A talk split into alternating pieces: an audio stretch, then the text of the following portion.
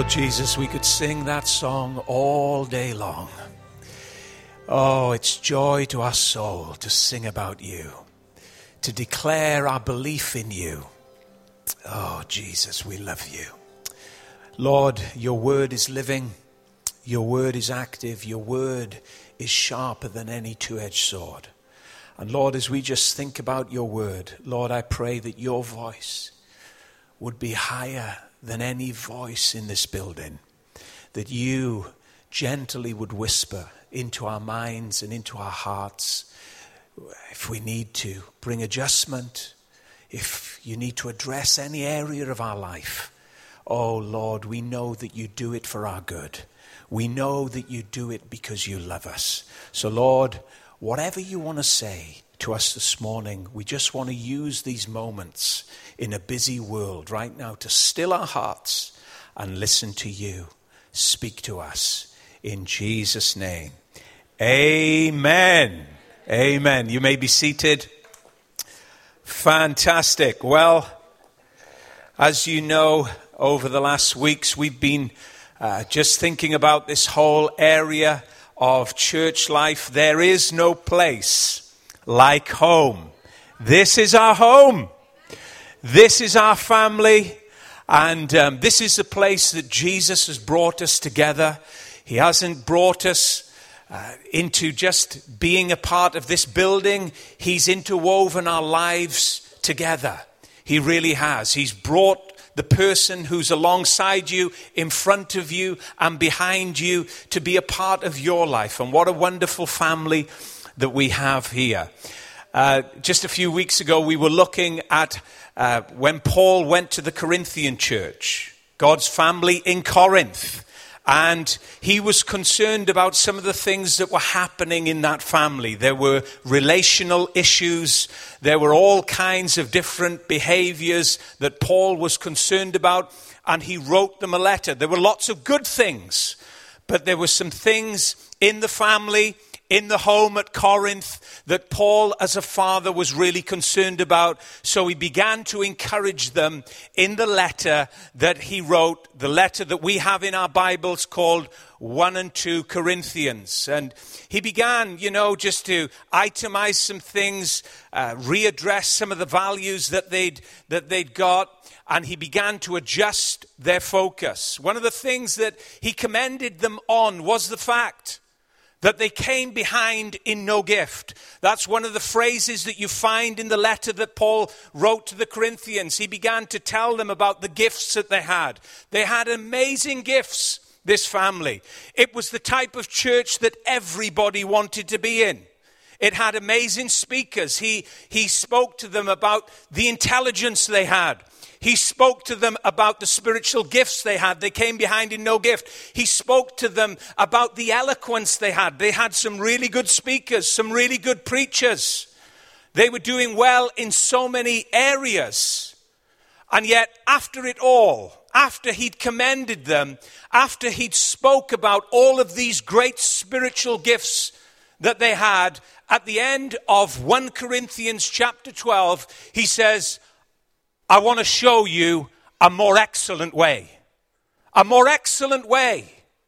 A way that they had not been privy to a way almost that they had neglected, a way that they had never thought of, a way that had escaped their attention. They had put all of their energies into developing their gifting, and they'd done it well. They had put all of their energies into spiritual things. They'd put all of their energies and all of their effort and all of their commitment into speaking well, into being eloquent, into being relevant. This was an amazing group of people, but Paul said, You've missed something, and I want to show you the more excellent way. I want to show you the most excellent way. It's not necessarily the way that you would have gone, it's not the way that you would be thinking of. You think that Christ and his church and his kingdom is all about spiritual gifting. You, sp- you think that Christ and his kingdom is all about developing the way that you can speak and being eloquent and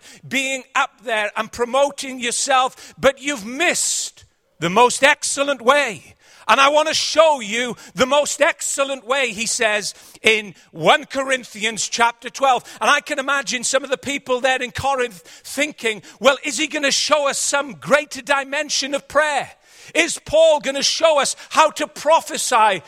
Is Paul going to show us how to move in the, in, in the miraculous? Is he going to show us how to, you know, operate in signs and wonders and gifted, gifts of healing?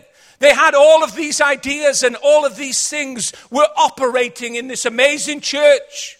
And you can imagine the, the wheels of their minds turning. What's Paul going to do? What is this most excellent way that he's going to expose to us? What is it, Paul? Show us this more excellent way. And then at the end of chapter 12, coming into chapter 13, he shows them the more excellent way. He exposes them to the wonderful colors of what the kingdom of God is all about. He begins to show them all of the wonderful glories of what the Christ life in an individual life is all about. And it's not necessarily all of the things that we would attribute the Christian life to be. If you think that the Christian life is just moving in miracles, signs, and wonders, and having a prayer life and all of the other spiritual disciplines that you would associate with being a Christian, if you think that being a Christ follower is all those things, you're wrong. There's a more excellent way. Paul moves into 1 Corinthians 13 because if you have this in place, the gifts will function correctly. The miracles will manifest in the right way and not the wrong way. Your prayer life will be effective because of this. This is the more excellent way that Paul showed these cold hearted believers in Corinth. He said, Love suffers long. You want to know what the more excellent way is, church? You want to know what it is? Love suffers long and is kind. Love does not envy. But, Paul, I thought that you were going to enlist us into some Bible program. Paul, I thought that you were going to show us how to develop some discipline. Paul, I thought that you were going to show us all of these details about what it is to be a spiritual person, Paul. Is this the most excellent way? This is the most excellent way, church. Love suffers long and is kind. Love does not envy. Love does not parade itself. It's not puffed up. It doesn't behave rudely. Love doesn't seek its own. It's not provoked. It doesn't think evil.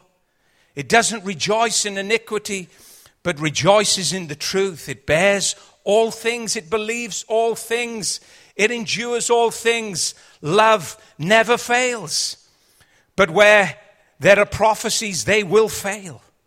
Where there are tongues, they will cease. Where there is knowledge, it will vanish. So Paul shows this church, these believers that had advanced that had ran down the road so far a more excellent way. They had developed their giftings. They had developed all of the, all of the wonderful spiritual side of life. They developed all of that. But this more excellent way was so undeveloped. He said to them gently and tenderly as a father because he loved them. He really did. He loved them. He said, You become like a noisy cymbal with all of your gifts, with all of your praying, with all of your reciting of the Bible, with all of the spiritual things you do. You become like a clanging cymbal because there's no love in your heart. You're taking your brother to the law court. You're arguing and backbiting and fighting. This shouldn't be in the house of God. One minute you're, you're, you're moving in miracles, and then the next minute you're fighting and thinking evil things about each other. No. If you're part of God's family, if you're in God's house, if you're part of His kingdom, There's a more excellent way that pervades everything that we do. And here it is, church, and he displays it in the most wonderful of ways.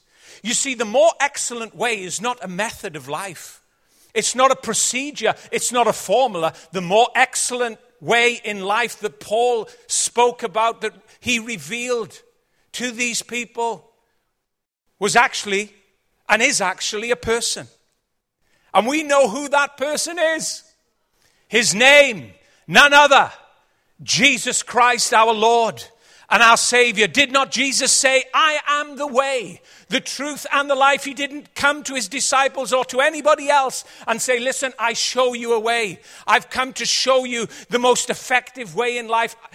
I, have come to show and point the way forward. No, he said, I am the way. I am the way. If you want to see the way forward in life, it's in me. He said, Take up your cross and follow me. Whenever you follow Jesus, whenever you go his way, whenever you recognize that he is the way, you are walking in the footsteps of the most excellent way. You really are. He said, Knock, and the door shall be opened. Is there an obstacle in your life today that you can't overcome?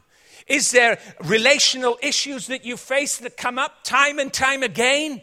Are there things in your workplace, in your world, that are a barrier to you and they've been a barrier to you and sometimes they come and sometimes they go, but it's, it's an unrelenting thing that, that opposes you? What is it that you find resisting you and standing up in your face? I tell you, in anything in life, in any area of life, there's always a more excellent way available to you as a believer. In your, in your workplace, in your career, if people are pressing your emotional buttons and trying to get you to react, there's a more excellent way through every situation, through every difficulty, through every season of life. You may be at that door knocking, Lord, Lord, what is the most excellent way? It will be open to you, right before you. It may seem as if you walked into a dead end. But I tell you something now, it may be a dead end to some, but it's a new beginning for you. Because that door will just open out of nowhere and it'll be a more excellent way through because that's who He is. Seek it, you'll find it. Seek the more excellent way. He'll be wisdom unto you. Seek that more excellent way. You will find it. The Bible guarantees it. And the thing that's caused your mind to reel, and the thing that's caused you to back up and say, I don't know where I'm going, suddenly you'll find a way through because God will open the door. He really will, and bring you on through into that more excellent way. Paul says to them, very clearly, he says, Love suffers long and is kind. The first facet of this love that Paul shows them and reveals to them as the most excellent way, he says, it can suffer long. It can suffer long. That, you know, love is a, this, this suffering um, that Paul talks about in love is a passive quality. It's passive in that you know, when people are trying to draw you out into a quarrel, when people are trying to fight with you, when people are trying to argue with you, when you, when, when you feel as if your life is getting set up and, you know, it's like this trap set for you. Sorry for spitting all over the front row. When there's traps set for you. David said, didn't he? He said, my soul escaped like a bird from the snare of a fowler. David pictured his life like a little bird, and the snare of the fowler was set to capture him. But then suddenly his soul escaped from that trap. Why? Because God enabled him to find that more excellent way from that thing that, that had set him up. And when you feel as if you're some of us here this morning we feel as if we're walking from it's like it's like walking through a minefield and you're afraid where you're going to put your next step because you, you, you think you know this landmine is going to go off what and, and it's like you're wondering what what way to go And sometimes you're backing up, sometimes you're going to, from side to side. Sometimes you can edge your way forward, but you're afraid. But God says there's a more excellent way. And that more excellent way will take you through every landmine. It will, it will maneuver you through every trap skillfully because He is the one who is for you. He is not against you. He is leading you on, and you will never be under the heel of what you were under ever again. It's a more excellent way through. And some of us this morning, we may feel as if life has caused us to suffer. And we've been suffering long. But it's love, the love of Christ that's been shed abroad in your heart according to, according to Romans 5 5 that enables you to take the blows. That's what this, this quality of love enables you to do. You can take the punches, you can take the blows, you can take the weight and the pressure of circumstance. You're enabled to suffer long. Suffer long. It's a passive quality. It's not reactive. It's not responsive. You just take the hit. You take the hit. And you get hit, but you take it. But then the amazing thing about this love that's inside your heart and inside my heart,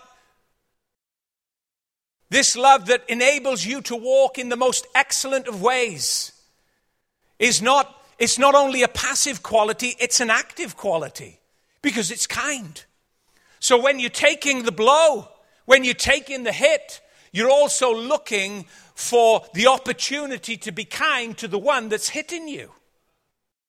What a strange kind of love this is. But it's undefeatable. And it's undeniable when people see it.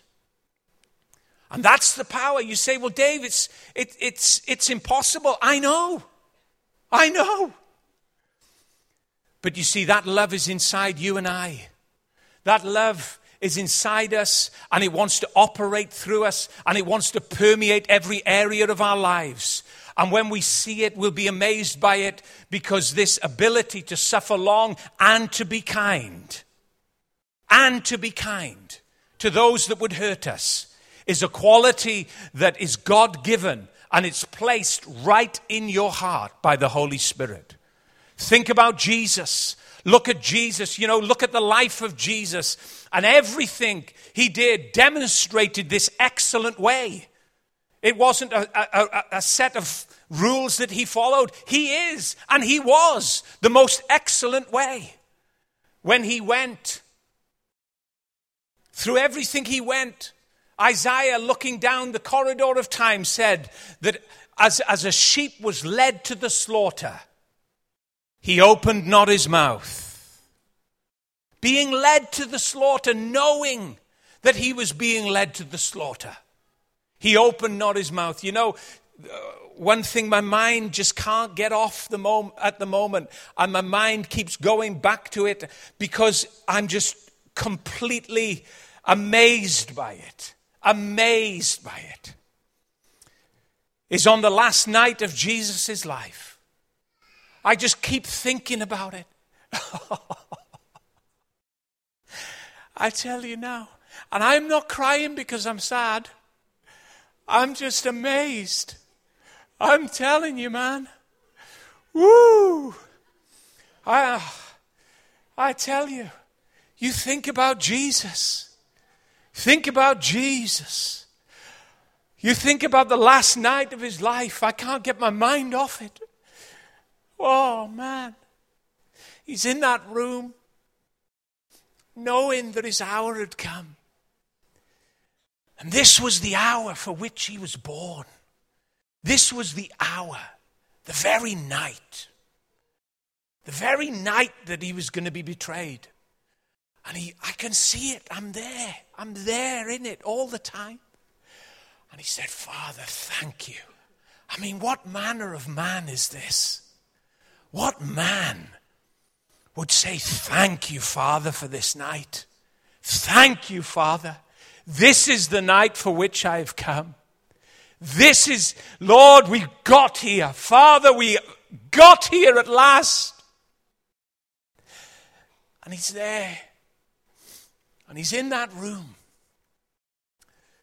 And all of the, his friends, his disciples, they'd been talking about who was going to be the greatest and who was going to sit on his right hand and who was going to sit on his left hand. And it was all about self promotion. It was all about going up the ladder. It was all about getting ahead. It was dog eat dog, just like the world has always been. And they were around him then and they're around him now. It's not changed, friends. The heart of man, the aspirations of the flesh have never changed. It's, it's who can get above uh, another and who can be the greatest. But the king comes into the room. The more excellent of ways comes into the room. And he sees something that everybody else had missed. He sees something that everybody else didn't want to look at. And it was the bowl and the towel. And he takes it and he takes his robe off and he says, This is the most excellent way that you've missed. This is the most excellent way. And he gets on his knees and he takes up the heel that would be raised against him that David spoke about in the Psalms. And it's prophetic and it's a fulfilling of, of things that had been spoken about thousands of years before. And he takes the very heel that would betray him and he holds it and he washes it tenderly. What is that? That's the most excellent of ways. No man or no woman or no historical figure, no matter how great they are, have ever displayed such an excellent way as him. He is the most excellent way. Jesus Christ our Lord. That's why God has highly exalted him and given him the name above every other name, that at the name of Jesus every knee shall bow in heaven, on earth, and under the earth. There's no angel that can even come near him, friends.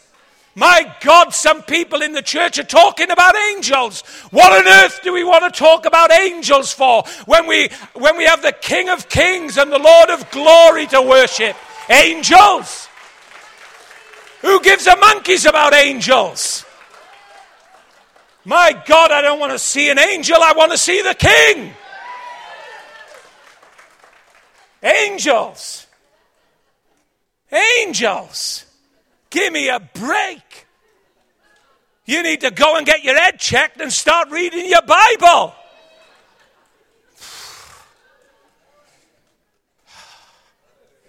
Jesus, He's wonderful. The most excellent, the most excellent of ways. And He takes it and He washes the heel of Judas and He makes him ready for His work. And he takes the heel of the one that had denied him or would deny him and curse him, and he goes round the room because they'd all fail him, just like you and me. But when we are faithless, he is faithful. I can only bring him a faithless, a faithless life. But to that faithless life, he brings his faithfulness and envelops it all because I am 100% sinner, saved by a 100% Savior, made 100% saint. He's the King. All eyes on Him. All eyes on Him, friends. And He washes their feet. And He says, Listen, a new command I give to you. The way I've loved you, love one another.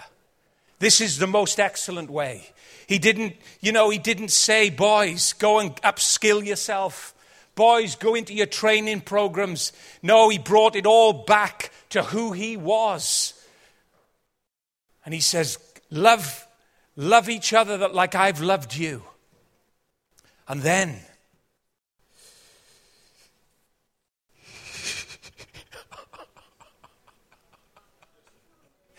I tell you, I'm not, I'm, I'm happy. Believe me. Oh, man. And then they go into the garden.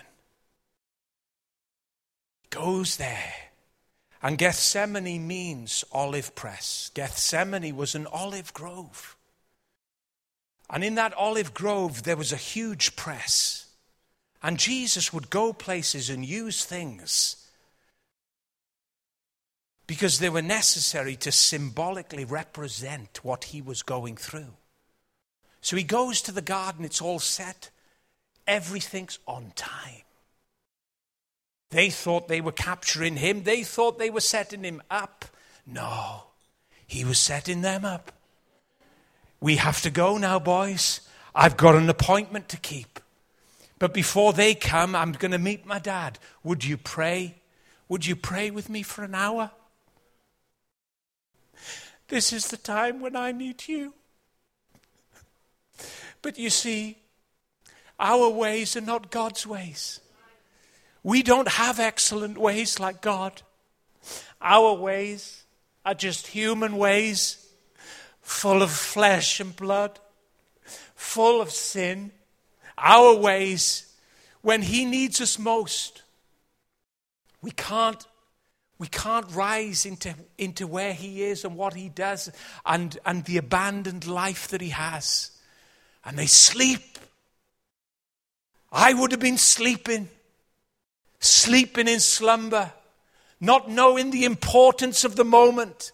And he prays the more excellent way, prays and bleeds as his blood vessels burst under the press, under the press and the tonnage of that weight of human sin. And he takes the cup of his father and he says, If there's but another way, is there another way? And the father quietly says nothing. Is there another way? And he says, No, there's only one way, the most excellent way. And the most excellent way said, Father, not my will, but thy will be done. One man separated himself from his own will and gave and surrendered his will to do the will of another. No person in human history has ever done it. Try and surrender your will and come under the will of another. I'm telling you, my friends, it's impossible. Only one man has ever done it. Tell me any other man or any other preacher in the New Testament, and they were remarkable men. Tell me any other man in your Bible or woman that's ever prayed a prayer like Jesus, not my will, but thy will be done. They knew they couldn't do it. They knew that there was only one that could pray such a prayer, and He is our Lord and Savior, Jesus Christ. It is only Him that could surrender His will. And He surrendered it. And they came. They came suddenly. And He rose and He woke His friends. And suddenly the garden is filled with soldiers. There's a, a thousand of them. And Jesus says, Who, who you come for, boys? We've come for Jesus of Nazareth. And he said, I am. In your Bible, he says, I am he. But the he preposition isn't there. In the original Greek, he said, I am. And suddenly they all fell on the floor because God was there in the midst. And they fell flat on the floor. And suddenly they're back up, they're permitted. And Jesus said, Do you not know that I could call 10,000 angels, legions, legions? But this is my hour. And suddenly he hands his own life, he lays his own life down. Peter, fumbling for the sword, looking for his own carnal way. It's his moment too. He pulls his sword out and he takes a man's ear off. Malchus, he chops his ear off. And what does the most excellent way say? Put your sword away. Put it away. And he takes the ear of the man that was going to arrest him and injure him and he heals it. What way is this? What strange way? What uncommon way? What way is this that would heal an injured enemy? It's the way that Jesus wants to be to all of, of, of, us. It's the way that Paul was introducing into the Corinthian church that had become hard and cold hearted. It's his way, not our way. God says, My ways are far beyond your ways. And he goes and he's taken and he's captured, beaten and whipped, suffering long. That's his way. And then We could, I could, we could go through right from day one in Jesus' life and see how this more excellent way went through into a broken world and into broken lives and offered wonderful provision and alternatives all the time. The more excellent way. And there, dying on a cross, even reaching to the criminals beside him, saying, Today you'll be with me in paradise. And after they'd torn his garments, played games at the foot of the cross, hurled abuse, stripped him naked, publicly hanging there naked, with all of the comments. And Jesus had previously said, If I be lifted up, I will draw all to me. Our Bibles say all men. But no, Jesus was not just confining it to mankind. He was lifted up on that cross, and all were drawn to him. The one moment in time where heaven was drawn, all of heaven's attention was drawn to the centerpiece of the cross, the centerpiece that would save mankind, the most excellent way that would redeem mankind and save it forever and ever was drawn to him. Not only was heaven drawn to that moment, but, but all of mankind universally was drawn. And there has never been a moment in human history where it has been able, where man has been able to erase that moment of the cross from history. It will always be something that man goes back to. It will always be something present that can draw man to God. Man will never be able to erase it. Why? Because Jesus said that all would be drawn to him if he were lifted up, and he was. But not only was heaven drawn, not only was mankind drawn, but all of hell was drawn. Because in that he made a public spectacle of them. And he was lifted up. And the more excellent way, having gone through the garden, having been beaten, having been bruised, having been whipped, having his side uh, pierced and his hands and feet pierced and his head crowned and all of the shame and the disgust of it all, the more excellent way at the, say, at the end of it all said, Father, Father, forgive them, for they know not what they do. What way is this? This is the more excellent way. And this way is the way and the environment and the atmosphere that his church flourishes in. It's this way that Paul brought the church back to with all of their fighting with all of their all of their gossiping and all of their talking and all of their want for spiritual things he said guys let's never forget i want to show you a more excellent way and when he revealed 1 Corinthians 13 to them, he showed them the agape love of God that we find in Christ, but not only find in Christ, but seeded and shed abroad in our heart. I'm going to ask James to come.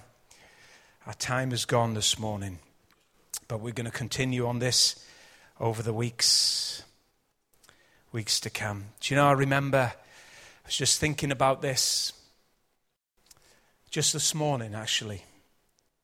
I remember some, uh, remember working in, in, an engineering factory. And uh, I, was, I was just, you know, young. And there was a lot of, lot of men there. They knew I was a Christian. They knew I loved Jesus. They knew I read the Bible. I'd told them lots of times about my faith. And I remember one day in the canteen, all of them grouped around me, just saying, Dave, what do you believe that stuff for? Jesus isn't real. And they come out with their questions and they come out with their guns and they start firing. Jesus is not real. Anyway, the Bible isn't relevant. The Bible, what can the Bible do? It's an ancient book. The Bible's not relevant for life. So, me being young and naive, posed a little question for him. I said, Well, okay. I tell you what. You say the Bible's not relevant? That's right. The Bible's not relevant. I said, Well, maybe you can help me then. Because if I've been looking at the Bible and getting my advice from the Bible and it's wrong, could you help me? Yeah, we'll help you, Dave. Are you serious? Yeah, they said. I said, fantastic. Great. Well, what do you need us to help you with? Well, I need you to help me with life. Right? What do you mean? Well, I need you to give me, just in a few lines. Look, got some paper, got some pens, just in a few lines. Write down for me something that I can draw from when things are hard, when things are tough, when I hit a crisis, when I hit a storm, when I don't know what to do, how can I build my life successfully when it comes to relationships, when it comes to people, when it comes to all of the complexities that, that are going on in life? Go on, pen to paper, do it now for me. And they looked at me, blank. Talk about a room going quiet. I said, Come on, boys. I need, I need something that I can refer to, that I can look back on, that I can take into my future. Just, just, you know, three or four lines, boys. That's all. You could hear the dialing tone in their heads. Uh... I said, Well, all right, boys, if you can't give me anything, let me give you something. Their ears went up. Listen to this for a motto for life Love suffers long and is kind. Love does not envy. Love does not parade itself, is not puffed up, does not behave rudely, does not seek its own, is not provoked. And I went through it all with them. I said, Boys, the Bible isn't so irrelevant, is it, for life? It will give you advice for relational excellence. It will make you successful, not for you, but for Him. Amen. Amen. Come on, let's give Jesus praise this morning. Woohoo! He is awesome! Jesus, we love you! We love you, Jesus! We're just going to bow our heads just for a moment, close our eyes. Do you know, you may be here this morning and you don't know Jesus as your Savior. He loves you so much. So, so much. And He wants to show you the way through life. You know, you may be like a car going down a motorway the wrong way and bumping into everything that's oncoming. It may feel that life's like that.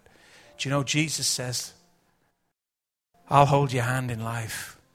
I'll take this burden of sin and guilt off your back. And you can enter a new living relationship with me, a new life.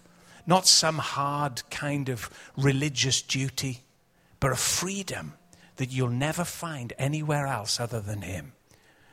There's a hole inside you, and Jesus wants to fill that hole. Right now, if you would like to pray and just ask Him into your heart, it's an invitation you're going to give him. It's an invitation. Bible says if you call on Jesus, you shall be saved. Right now, I want to pray with you. If you're here, say this. You want to ask Jesus to come into your heart. I just want to help you.